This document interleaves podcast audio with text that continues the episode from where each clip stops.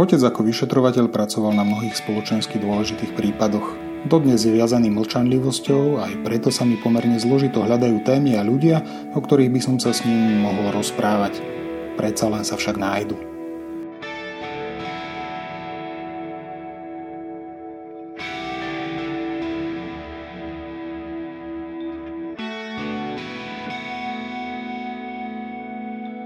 Evou Mišikovou som sa prvýkrát stretol na krste jej knihy proti zločinu. Pozvala na nej otca, lebo niektoré prípady, ktoré on vyšetroval, dozorovala ako prokurátorka. Po nejakom čase som sa jej ozval a nahrali sme rozhovor. Počas neho zaznela aj výstižná veta, ktorú hovoril neapolský komisár Falcone vyšetrujúci tamojšiu mafiu. Mafia môže fungovať len tam, kde zlyháva štát.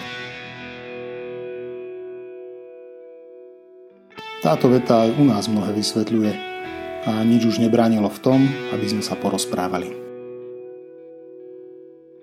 Môžete mi prosím vás povedať, kedy ste sa vy zoznámili s mojím otcom a pri akej príležitosti to bolo? S Joškom Kovačikom som sa zoznámila niekedy koncom roku 1999 na prelome rokov s rokom 2000. Tom čase prebiehalo vyšetrovanie a objasňovali sa zistené vraždy Černáka a jeho skupiny. A musím povedať, že on aj v tom období patril už medzi známe osobnosti policii, ktorý bol veľmi, veľmi skúsený, najmä v oblasti už vtedy veľmi vypuklej organizovanej kriminality. A musím povedať, že napriek tomu, že neexistovali e, inštitúty, ktoré neskôr podľa trestného zákona a trestného poriadku umožňovali spolupracujúcich obvinených a podobne, vyvinul maximálne úsilie pri takej zložitej dôkaznej situácii na preukazovanie teda e, tých skutkov a ich páchateľov, predovšetkým e, pokiaľ ide o túto e, organizovanú, v tom období už veľmi známu organizovanú skupinu okolo Mikuláša Černáka.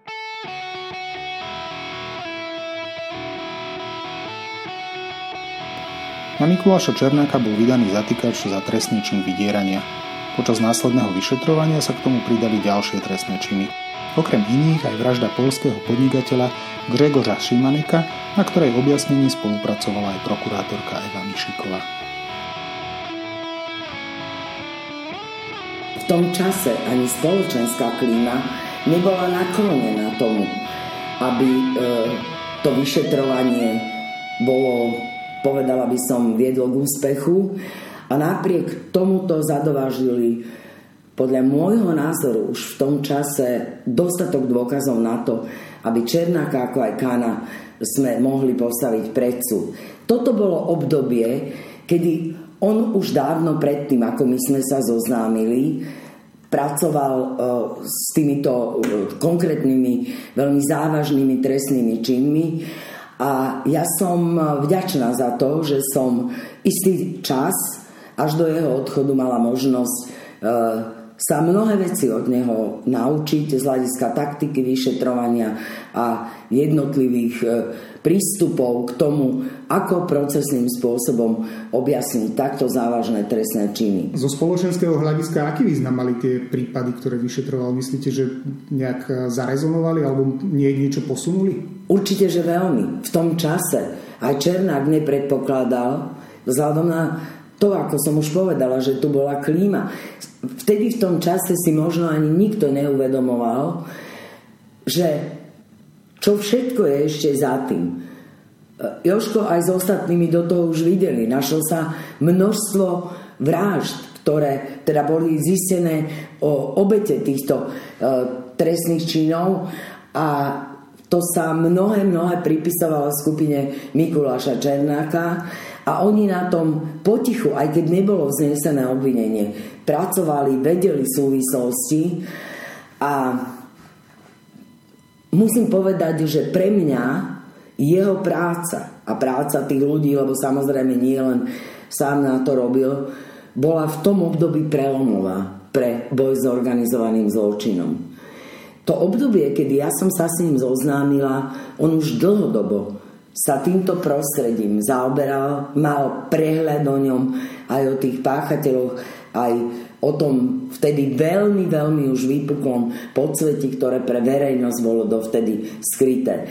Až po roku, keď e, boli Mikuláš Černák s Kánom e, uväznení, sa začali tie, tie prvé také náznaky aj zverejňovania týchto výsledkov, ale vtedy v tom čase nikto nevedel predpokladať, že ako veľmi je to rozšírené na území celej Slovenskej republiky. V tom čase to už kulminovalo, či to bolo v jednotlivom eh, bansko regióne, takisto to bolo na východe Slovenska. Tie skupiny začali spolu kooperovať, najmä uh, so skupinou uh, na Dunajskej strede to boli uh, známi pápajovci, Mišo Čemi sa dlhodobo skrýval. A v takomto prostredí takého malého mesta ako je Banská Bystrica, kde Mikuláš Černák platil za, by som povedala, nedotknutelnú osobu. Aj vďaka začiatkom 90. rokov, kedy sa vždy prezentoval len ako podnikateľ. V meste mal niekoľko podnikov, golfový areál na táloch, kde choval svoje tigre, patrilo mu množstvo firiem a požíval priazem politikov. V roku 1997 sa stretol s vtedajším ministrom vnútra Mečiarovej vlády. Jeho firma stavala v Krupine budovu okresného úradu. Sám Černák vo svojej knihe spomína na to, že za túto zákazku dal HZDS 5 miliónov korún. Ako sa vám pracovalo v tom období, lebo uh, mnoho možno aj policajtov, aj na prokuratúre, možno aj u sudcov to hrali na obidve strany a možno ani nikto nevedel, že kto áno a kto nie. Že Práve na to som aj naražala, že tá malá Banská Bystrica Uh, malé mesto, kde Černák sa správal ako, ako majiteľ toho mesta a tá celá skupina a ľudia si to pošuškávali, že tá práca bola o to saženejšia pre týchto uh, príslušníkov, ktorí sa zaoberali týmto druhom závažnej trestnej činnosti. Uh, neboli žiadne mechanizmy v tom čase, že by požívali nejakú ochranu. Potom ešte poviem jednu ďalšiu vec, pri ktorej som sa s Joškom Kovačikom stretla a, ako to vyzeralo s tou ochranou. Ale ja si myslím, že oni boli v tomto obozretní.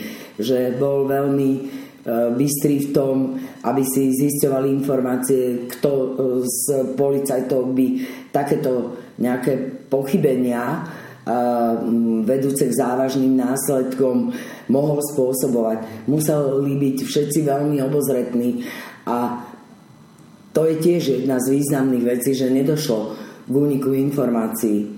Poviem k tomu z hľadiska komentu len toľko, že ja považujem príslušníkov policajného zboru ktorí vynášajú páchateľom trestných činov, alebo, a to je jedno akým, ale najmä týmto závažným trestným činom akékoľvek informácie upozorňujú ich na nejaký zásah alebo na nejaké dovtedajšie zistenia e, tých ostatných kolegov. Považujem takýchto, takéto osoby za ďaleko nebezpečnejšie ako samotných páchateľov, lebo trestná činnosť vždy bola, bude, len je ju treba eliminovať tom najzávažnejšom uh, momente, kedy už uh, tých informácií je dostatok a toto sa vždy tam v tej pánskej Bystrici udialo. Hovorili sme už o tom, že tá doba bola taká turbulentná, že niektorí policajti možno aj vynášali, ale boli aj takí, ktorí za tú prácu zaplatili životom a aj tá debata vlastne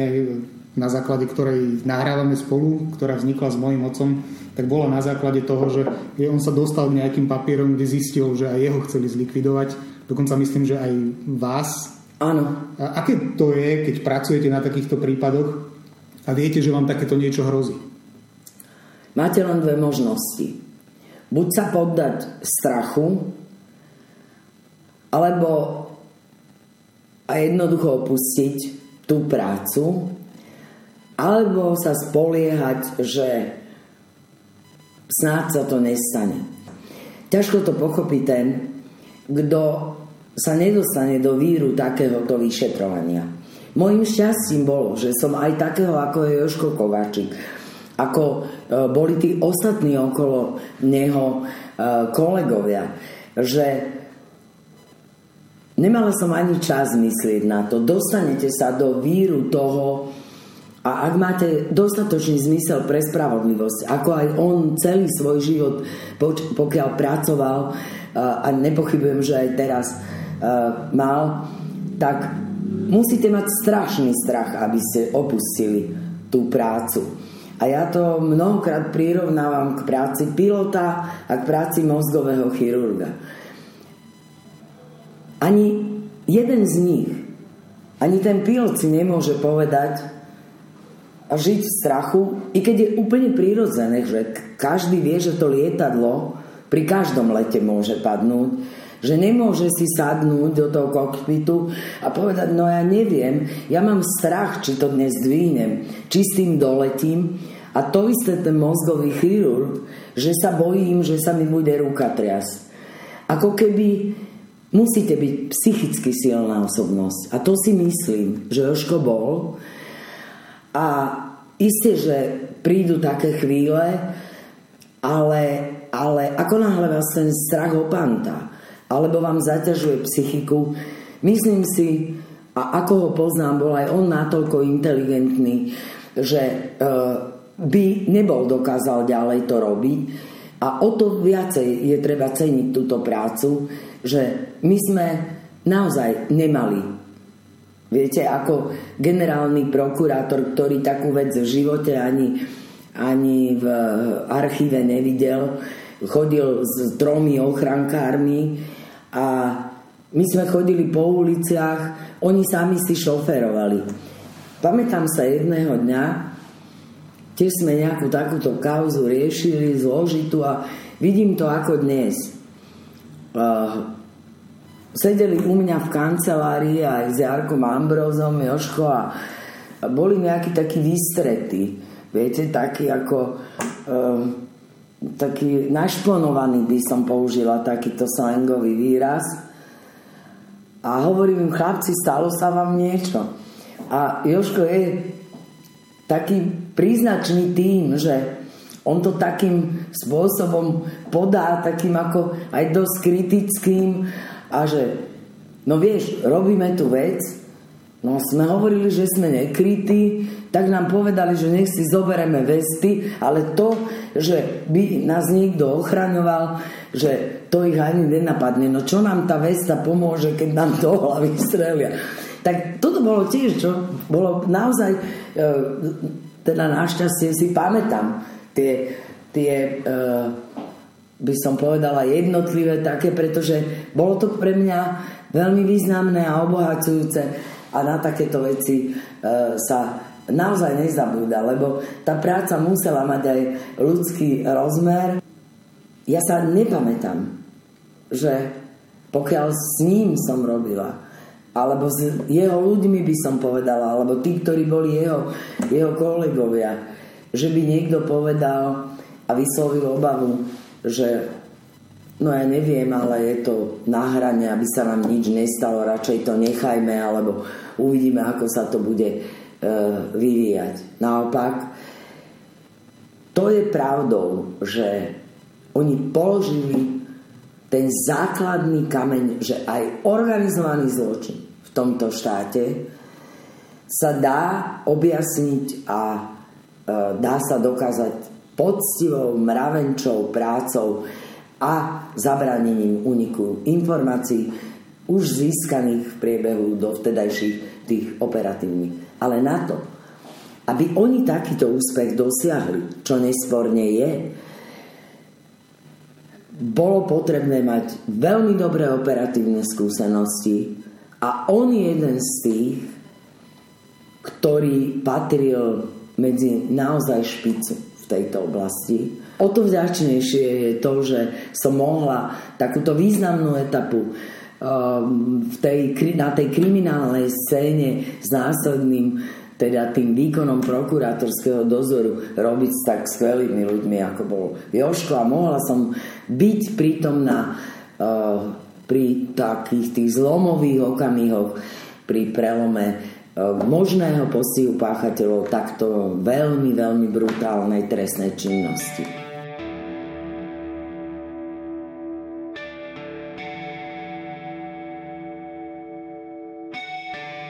Tento rozhovor otvoril množstvo tém, o ktorých sa budem môcť porozprávať s otcom. Predtým však zájdem pozrieť z na ten prameň hrona a miesta, kde to celé začalo. A možno sa hron pokúsime spolu prešťať.